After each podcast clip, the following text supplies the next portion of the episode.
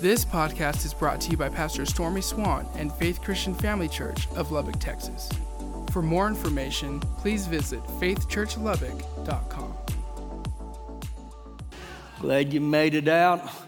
Pray you had a wonderful Christmas and we move forward to a new year. If you need a Bible, why don't you get your hand up real quick and our ushers would gladly get you a Bible and go with me to the book of 1 Thessalonians chapter 5. 1 Thessalonians 5. I'm looking real quick. Did, did Mikey already take off? Mikey Carrillo, he was here this morning. Is he gone? Okay. I know he had to check a flight. We pray blessings over him. He's in our military. I know Elise Herrera is still here. Uh, Adam Red here, uh, Bible school. Adam, raise your hand. He's in Minnesota right now. We're glad to have him here with us. I know there's several other you here. I, I can't see all your faces today, right now, so bless all of you. I'm going to give you a little bit of a heart with the things the Lord has put on me just here at the end of the year, some, some things that I believe will be significant in 2020. And just today and the upcoming weeks, I'll give you a little bit. 2020 will be a year of many. And you'll begin to hear the minis that will take place, I believe, with all my heart. But one thing I really, really want to highlight today is we, we've got to stay with the authority of God's word. The authority of God's word is on attack in not only our land, but the world, unlike any other time I've ever seen it.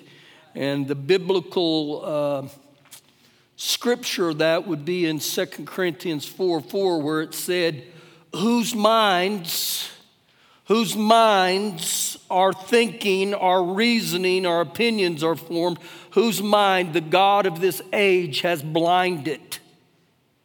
If you were to look at that passage of scripture, the God, the G in that is little g. So the devil's goal is to blind our minds.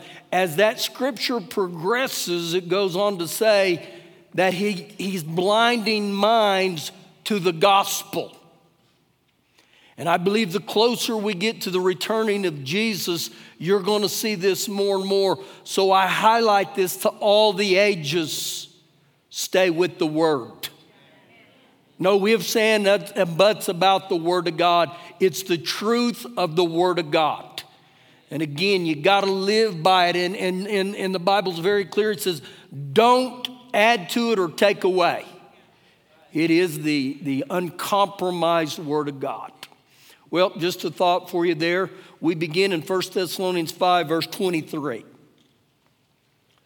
Now may the God of peace himself sanctify you completely.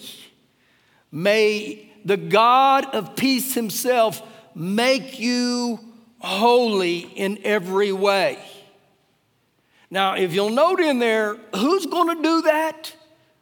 The God of peace, and the word sanctify means to set you apart, to declare you are holy. So, what would happen if we begin to start the new year and say, Father God, sanctify me completely? Go to work within me. Draw me a little closer. Pull me a little deeper than I've ever been before. And he goes on to say, Your whole spirit, soul, and body be preserved blameless. The message says to keep you fit. The passion says to be kept completely flawless. Now, that's God's desire for every one of us. And if you'll note something in there, He highlights the three areas of mankind spirit, soul, and my body. My spirit man is, is my heart, it's, it's the real me that will live eternally. My soul is made up of my mind, my will, and my emotions. And my body, the third part, is this physical earth suit that you see right now. Now, God's desire is to, to be in control in every area of our life. God wants to help you in your heart, your mind, your emotions, and even to help you get your stinking flesh under control. How many of you could, could, could uh, use a little help in your flesh today? If you didn't raise your hands, we're going to pray for liars after the church, okay? we all need a little help with our flesh. But when I look at what he says, spirit, soul, and body, I don't believe it was by accident that he listed it in that order spirit, soul, and body. Now, oftentimes in our lives, we get this backwards. We go body, soul, and spirit. And I'm not saying none of those are important. Every one of them need to be surrendered to God. But I believe this that he's really saying what you put first will order the rest. And so he's telling us, I, have I've got to invest into my spirit. I've got to invest in my heart on a daily basis. And I think many times we get this backwards. We're more consumed with our physical than our spiritual. Now, God's not against you taking care of your physical body, but what about your heart? You know, in my life, I've, I've really enjoyed exercising.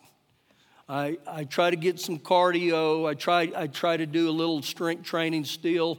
It's diminished over the years, but I still try to do it. And I remember one day I was in between sets and I was in my garage, and the Lord said to me, said, Give me due time. Give me due time. In other words, if you spend a, uh, an hour at the gym trying to lose Christmas, Give me an hour of your time in the Word and in prayer. Now, it's going to hurt some of you, okay? How many of you play video games for more than an hour a day? Don't go there, Pastor. Don't even do that to us. Well, my screen time on my phone is down to two hours and 38 minutes. See, again, we, we make time for certain things in our life but do I make time for my spirit man? I, I feed my flesh three hot meals a day, and I feed my spirit man one cold snack a week, and I wonder why I'm spiritually malnourished. See, the only way to get God in you is to get in the Word, to become a man or woman of prayer, to spend time just worshiping, just thanking Him. Now, why is this so significant? Well, keep reading this, this verse. That your whole spirit, soul, and body be preserved blameless at the coming of our Lord Jesus Christ. But it doesn't matter, does it? I gave my heart to Jesus. I'm born again. Well, I, I, I, believe in salvation. I believe in the born again experience. But why did he say to keep us blameless, to keep us fit, to complete to keep us complete at the coming of our Lord and Savior Jesus? Because he doesn't want us to drift. He doesn't want us to get us off course. So, what we're going to talk about this morning is how to live to please God. So, go with me to the book of Matthew, chapter 6. Matthew, chapter 6. And I want to highlight again what I said a minute ago. What you put first will order the rest. So the goal here today is to say, okay, what's God's priorities for my life? What does God want us to focus in on? Matthew 6, and as you go here, we're, we're going to start in verse 1. You'll find out these are red letter words. This is Jesus' prescription to me and you today. Matthew 6, verse 1. Take heed or watch out that you do not do your charitable deeds before men to be seen by them. The, the word charitable there means your good deeds. And, and it's interesting that he li- highlights and he says, don't, don't do it before men to be seen by them. So I believe immediately he's saying, examine your motives. Don't do it to be showing off. Otherwise, you have no reward from your Father in heaven, or better stated, you lose your reward that Father God has for you. Now, it's interesting right there that he tells us there's a reward in your giving. Hebrews 11, 6 says this without faith, it's impossible to please God, for God is a rewarder and a rewarder of those who diligently seek Him. Our God's a God of rewards. But when I look at what He said there, He doesn't reward just what I do, but He rewards on how I actually do it. So, do I do my charitable deeds to get the applause of mankind? Verse 2 Therefore, when you do, now I'm gonna stop right there. When you do, he didn't say if you do, he said when you do. So he's already setting the bar from us. When you do a charitable deed, do not sound a trumpet before as the hypocrites do in the synagogue and in the, in the streets. Don't blow your own horn. Don't announce or make a show as the hypocrites do. Now, listen to some of the definitions of a hypocrite a double standard, one that's overcritical, one that's nitpicking, one who puts on an act. Now, do any of those describe me? And he goes on to say that they may have their glory for men. And surely I say to you, they have their reward. So when people do charitable acts of giving for appearance only, and it's not out of a true heart of compassion or to bless someone, guess what he's literally telling me and you? It conceals my true motives. Verse 3. But when, there it is again, but when you do a charitable deed, do not let your left hand know what your right hand is doing Again, your motive must be pure. I, I can't do this for the recognition, the applause of mankind. Verse 4 that your charitable deed may be in secret, and your Father who sees in secret will himself reward you openly. Now, I want to highlight again your heavenly Father he sees not only he sees what you give he sees how you give it and so, if we were to go back and look at verse 1, verse 2, verse 3, verse 4, in verse 1, verse 2, and verse 4, he specifically uses the word reward again and again and again. I don't do it for the reward, I do it to please God. But understand, when I do it with the right motive and the right heart, there's a reward. There's a reward, a big reward. In other words, when I look at the reward he's talking about, because you obey what Jesus says and you do it with the right motive, you got heaven's attention. God wants 2020 to be a year of many. Verse 5. And when you pray, and when you pray, not if you pray, when you pray. Now, I believe with all my heart that the Lord wants to put a fresh anointing on every one of us in here to start this year. And God is looking for men and women to be prayer warriors, to be fighters in the kingdom realm. One of our greatest weapons is prayer. It's one of our greatest weapons. And so the Lord Jesus says, when you pray, you shall not be like the hypocrites. So, you know, he's telling us here be sincere. Don't come across as self righteous, as holier than thou. You're the man of the hour with all the power. No, that's not what he's talking about. And it's interesting here, he comes uh, or uses the word hypocrites again. And he goes on to say, for they love to pray standing in the synagogues and on the corners of the streets that they may be seen by men. The message says a theatrical production, a regular show hoping for stardom.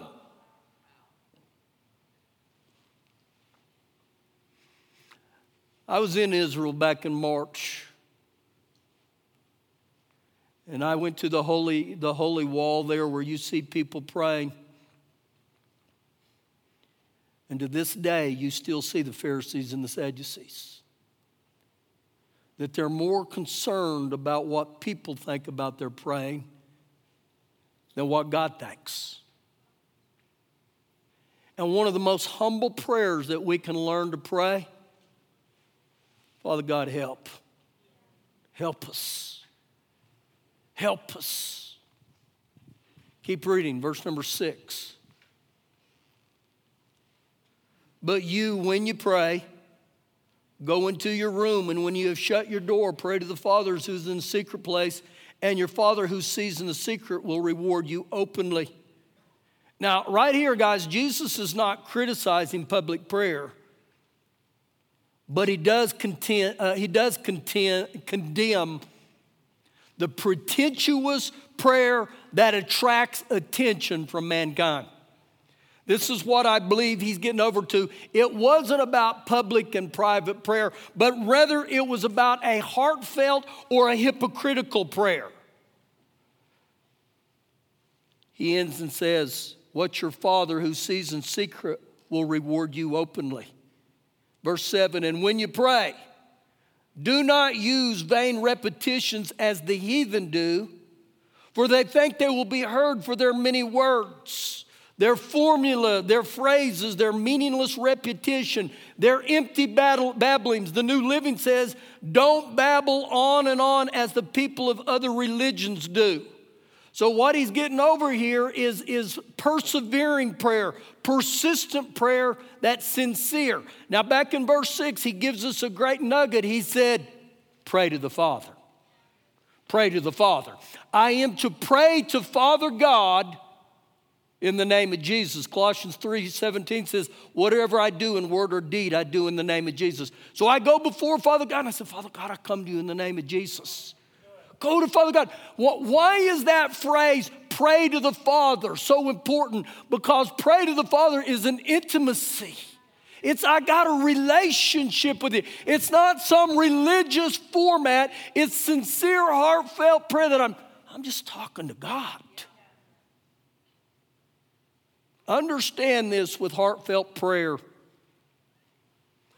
It's not a punishment, it's a privilege we ought to rejoice with the opportunity that we get to pray to Father God.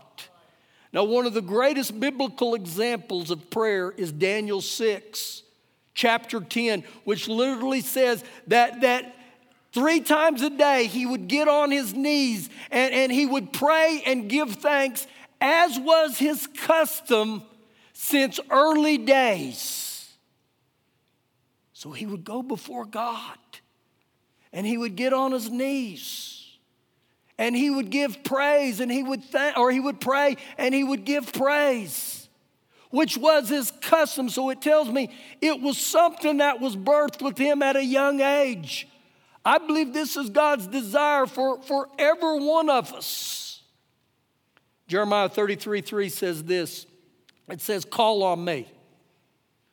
Call on me and I will hear you and I will answer. Call on me. And I highlight that phrase, call on me, because it literally means to say something specific. It cross references to Genesis chapter 1, verse 5, and it specifically talks about that when God created the heavens and earth, God specifically says, and that'll be called day, and that'll be called night. God loves when you pray. When you pray. I want to highlight this just a little bit. We really, really, really need to ask God to grace us with a prayer life unlike any other time in our lives. Not just for me and you, but specifically for our family members. That we begin to pray that the eyes of their understanding be enlightened, and we begin to pray that the devil doesn't blind their minds to the truth, and we begin to pray that the gospel gets into their hearts. How many of you in this room right now have got family that really, really, really need us to pray?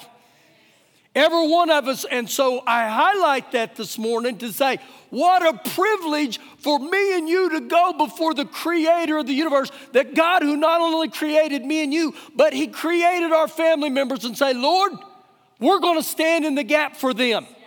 And most of us in this room, if not all of us, the reason we're here today is we had someone pray for us. Praying Samuels are a result of praying Hannahs. Again, I, I can't overlook what Jesus said about prayer. Man, let this birth within every one of us. Father God, grace me to have a, a heart to pray sincerely. Grace is, Father God, to pray.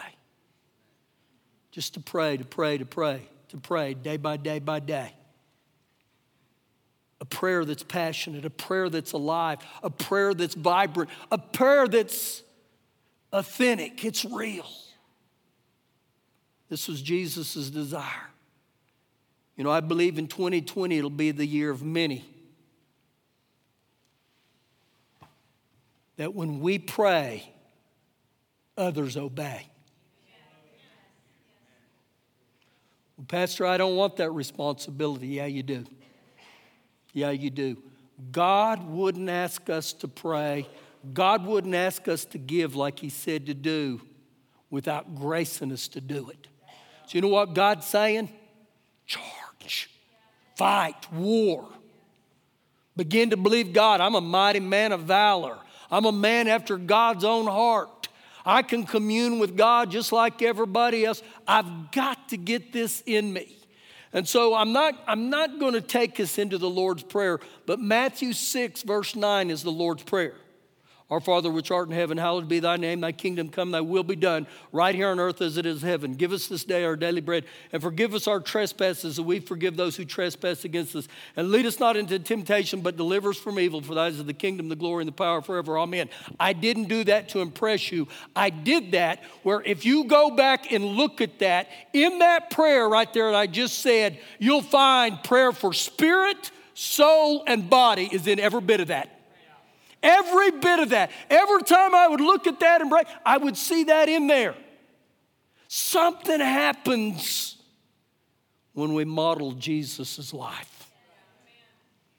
Same chapter, verse 16. Moreover, when you fast, when you fast,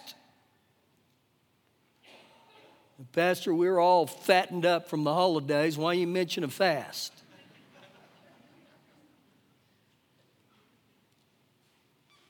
In Jewish custom, they were not only required, they were commanded to fast at least once a year. That's Leviticus 23 if you want to study it. When you see the word fast, the word fast means to go without food. Ow. It's a self discipline. Now, many will fast certain things. I don't believe God's against you fasting TV, your, your social media, uh, other, other forms of entertainment. But the primary fast is to go without food. And literally stated here, it is difficult, but it teaches self discipline. The message says it's an appetite denying discipline. Now let's keep reading here. When you fast, do not be like the hypocrites. So the hypocrites, they wave their way into this right here too. With a sad countenance. Huh. Keep reading for they disfigure their faces that they may appear to men to be fasting. They try to look miserable so people will admire them. The New American Standard says they neglect their appearance in order to be seen. I want to be viewed as spiritual. Into verse 16. Assuredly, I say to you, they have their reward. Verse 17, But you, when you fast, not if you fast, but when you fast, anoint your head and wash your face. The Passion says, don't let it be obvious, so that you do not appear to men to be fasting, but to your Father who is in the secret place, and your Father who sees in the secret place will reward you openly. Now, anytime you get into the fast, almost every New Testament reference will cross reference you back to Isaiah 58. If you really want to study fasting, go back to Isaiah 58. One of the reasons the fast begins to take place is it begins to talk about a self discipline or self sacrifice that I am literally to be good to other people. In other words, God is looking for a change of heart. In other words, the fast, this, this self discipline, is to rid me of selfishness and that me. Me, me, me. I don't care about anybody else but me. Now, when we look at this here, fasting, praying, and giving, what's interesting about every bit of that is you really study that. For me to give is to affect another human being. God's not against me praying for myself, but the real meaning of prayer is when I begin to petition God on behalf of others. And even the fast, it does something spiritually for me, but it impacts people, and we're gonna see how this takes place. And so, one of the great passages in the area of fasting was in Matthew 17, verse 14 through 21. So, what happens? There's a man who has a son and his son is an epileptic and he has seizures, and it says that he's thrown in the fire and often into water. And he brings his son to the disciples, but they couldn't cast him out. And Jesus shows up on the scene and he says, Your disciples couldn't cast him out. And Jesus said, Bring him to me. After Jesus sets this boy free, the disciples said, Lord, why couldn't we cast him out? And in, in Matthew 17, verse 20, the Lord Jesus says, Because of your unbelief, because of your lack of faith. Now, when I read that passage, I, I never get that Jesus is, is slapping them. Saying, come on, stupid. He uses this as a great moment to coach them and teach them. And say, listen, fellas, you gotta soak in the word. You gotta soak in what I got, what I told you. You gotta soak in the name of Jesus. So when you really believe in the name of Jesus, you'll act on that without a hesitation. What's the name of Jesus? The name of Jesus. I'm reading this, actually, I'm not reading, I'm listening to this story about this guy. He's had 500 documented cases of raising people from the dead. 500. Let me help you with that. That's 500 more than you and I have. But we serve the same Jesus. We're saved by the same Jesus. Acts 10:34 says God's no respecter of persons. But what began to move me about this guy is he believed in the name of Jesus. And one of the great stories I read, he's on an airplane flight, and the guy next to him goes into cardiac arrest. The stewardess gets on the intercom and says, can, can a doctor come back here? And this doctor goes back there, tries to revive him. He dies. He dies on the airplane. The guy's woman, or the guy's wife who's next to him, she's crying, My husband's dead on the airplane. The guy who's sitting by him is this man of God. The man of God's wife looks over at the other ladies and says, Do you believe God raises people from the dead? And she, and she goes, My husband can raise him from the dead. He looks at her, lays his hands on him in the name of Jesus. And right there on that airplane at 30,000 feet, life comes back into him. And everybody on the plane gets born again. See, miracles have a tendency to do stuff. So the first thing he said is, fellas, your lack of faith. Well, you know what I say on that? Grace my faith, Father God. Grace me.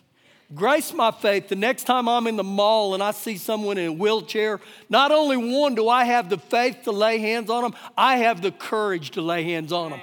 I believe he's the healer. Well, if you really believe it, you'll act. And then you know what Jesus said to him in verse 21? He said, This kind only comes out by prayer and fasting. Something happens when I get over and I begin to pray and I begin to fast. And so you see the highlight here of, of Matthew 6. He said, When you give, when you pray, when you fast. Every one of those three, giving, praying, and fasting, he dealt with the hypocrite. Go back and look at every one of them. The hypocrite was highlighted. In every one of them, a reward was highlighted. The reward comes when I look to God and I live a self disciplined life and I say, Woo, Father God, I get to give. Woo, I get to pray. I get to fast. I'm ready to go to work. Now go with me to Acts chapter 10. Oh, I gotta move. Acts chapter 10. Again, God is after a change of heart. So the prerequisite to go forward into victory and to go deeper with God in 2020, I gotta obey God. And I gotta obey God with the right heart. Acts 10. Oh, get ready. You're getting ready to get the dessert, okay?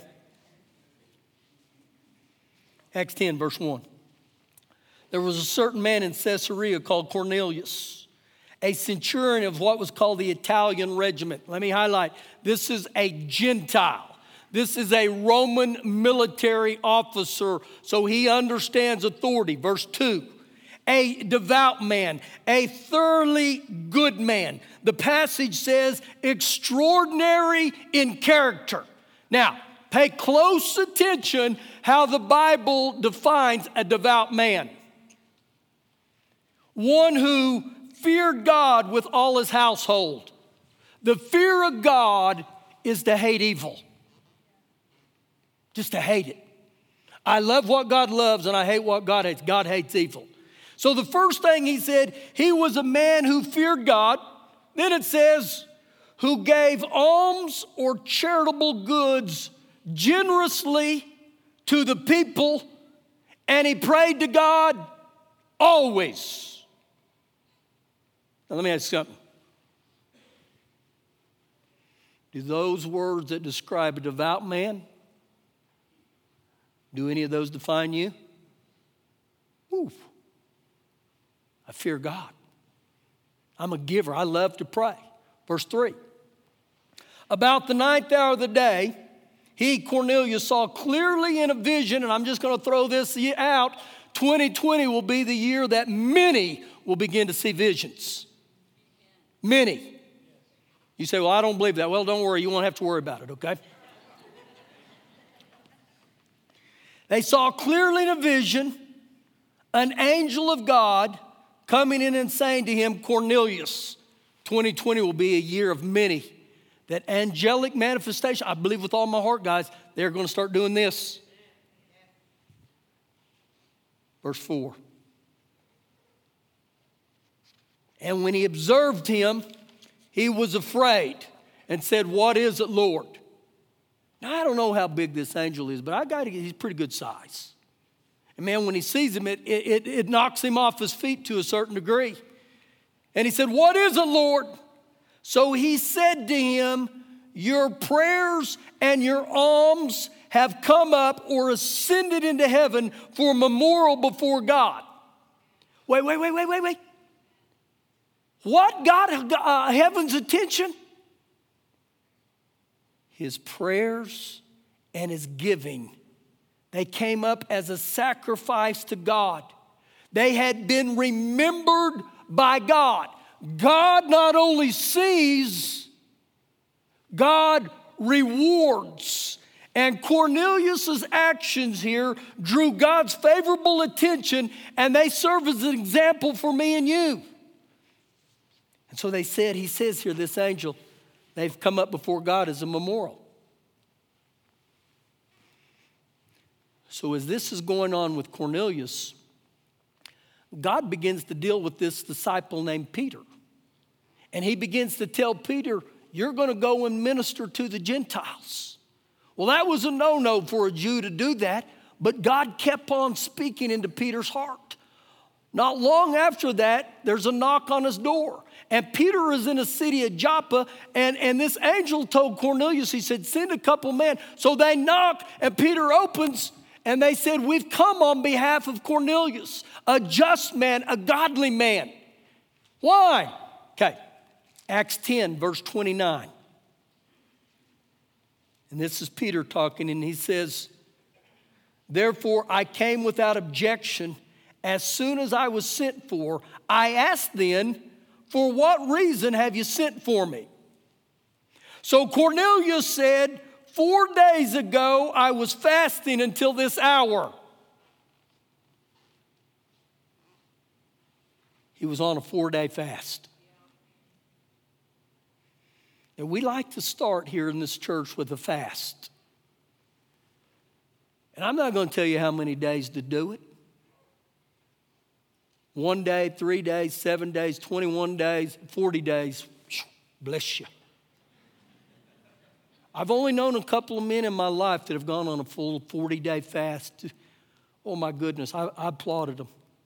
Pastor, have you done that? I've never been on a 40 day fast yet. But it says here, I was on a four day fast until now. Keep reading.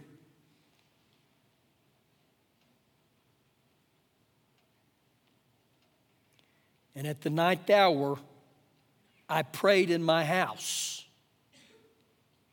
If you're going to fast, you're going to pray. They go hand in hand, okay? And I was praying. And behold, a man stood before me in bright clothing. So, what I begin to see here now, his giving, his praying, and his fasting put him in the mainstream with God. Now, you want to see something real interesting here? He says here in verse 31 or verse 30 Behold, a man stood before me in bright clothing. If you were to go back and look in Acts 10, verse 3, he said an angel came. This time he uses the word a man came. So, what was it? Was it a man or an angel? You may want to write this down. This is Hebrews 13, 2. Many of you have entertained angels and you were unaware of it. I believe this will be another area of many that this is going to take, start taking place more and more and more and more. So when you look at this Gentile whose name is Cornelius, he began to be moved by the Jewish God. How do we know it was the Jewish God? Because it said it prayed to God. If you go back and look, the word G in God in, in verse 2 is capital G. That's Yahweh. That's the great Jehovah. So something happened with this Gentile that said, I've got to give, I got to pray, and I got to fast, and I'll begin to get God's attention. So he goes on to say, and he said, Cornelius, your prayer has been heard, and your alms are remembered in the sight of God. I don't know about you. I look forward to 2020 to get God's attention. Now, in order to do that, he sets the bar high right here. I got to learn to give. I got to learn to pray. I got to learn to fast. So, what does that do? More God, less than me. Same chapter. I'm getting closer to being done. Look with me in verse 42. This is Peter talking now at the end of this. And Peter said, And he commanded us to preach to the people. And he commanded us to preach to the people.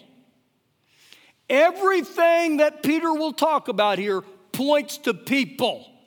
You know why? People are important to God. Your bank account isn't that important to God. People are important to God. And so he said, Preach to people and to testify that this is he who was ordained by God to be the judge of the living and the dead. To him, the Lord Jesus, all the prophets witness that through his name, whoever believes in him will receive the remission of sin. So, what you begin to see, preach Jesus. And when you preach people preach Jesus, people get saved. And people don't have to be dominated by sin for the remission of sin. Again, he highlights the Word of God. Verse 43 To him, all the prophets witness that through his name, whoever believes in him will receive the remission of sins. I highlight this because God loves people. Verse 44 While Peter was still speaking these words, the Holy Spirit fell upon all those who heard the word. You preach the word, people get saved. You preach the word, people get filled with the Holy Spirit. Now, what's interesting in this, I'm going to backtrack a little bit. In Acts 10, verse 38, it says, How God anointed Jesus of Nazareth the Holy Spirit and power, and he went about doing good and healing all those that were oppressed of the devil. How God anointed Jesus with the Holy Spirit. God is still into preaching the word, God is still into anointing people with the Holy Spirit. Some of you say, well, that's not what I was told. Well, what you were told, they lied, okay? God's still in the Holy Spirit business. I'm going to end this, and you don't even have to turn there. This is Acts 10, verse 35. But in every nation, whoever fears him and works righteousness is accepted by him. Whoever fears him. The question off of that do I fear God more than I fear man? Do, do I fear peer pressure more than I fear God? I highlight those things because these things are real right now, especially to our younger generations. But he says, and to the one who works righteousness, who actually does giving praying and fasting, he said, these will be accepted by him. And so, the more I emphasize Jesus, the more I emphasize the Word of God, the more I emphasize the Holy Spirit in my everyday life and in this church, the more we'll see God move. Why don't you stand on your feet here today? Woo! It's the goodness of God, guys. Again, I, I, I do use zero good without preaching the word. My thought again is you get in the word, God will get into you. You, you get in the word, you'll feed your faith and starve your doubts. Some of you need to get really, really fat on the word of God. That's P H A T fat, okay? Swell up with the things of God. Just ask right now, right here where you're at, just bow your head. And again, I, I'm not the convictor.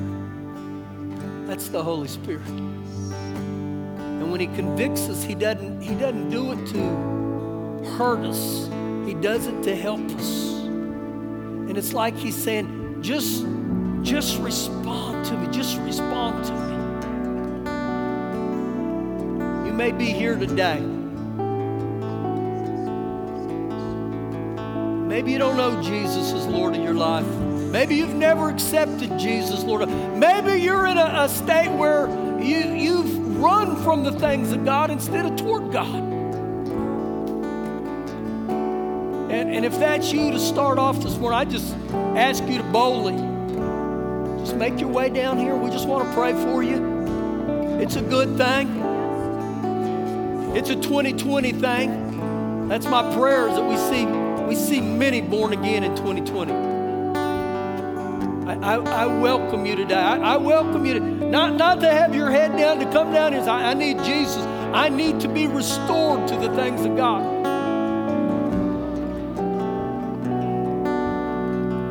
The second area that we want to dive into is based off of everything the Lord Jesus said in Matthew 6.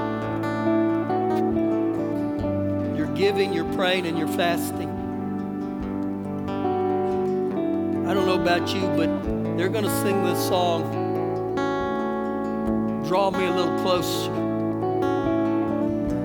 Pull me deeper than I've ever been before.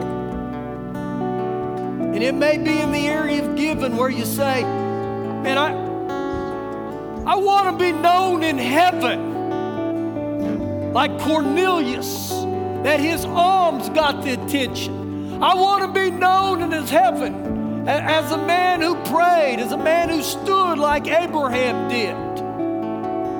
And I want to be known.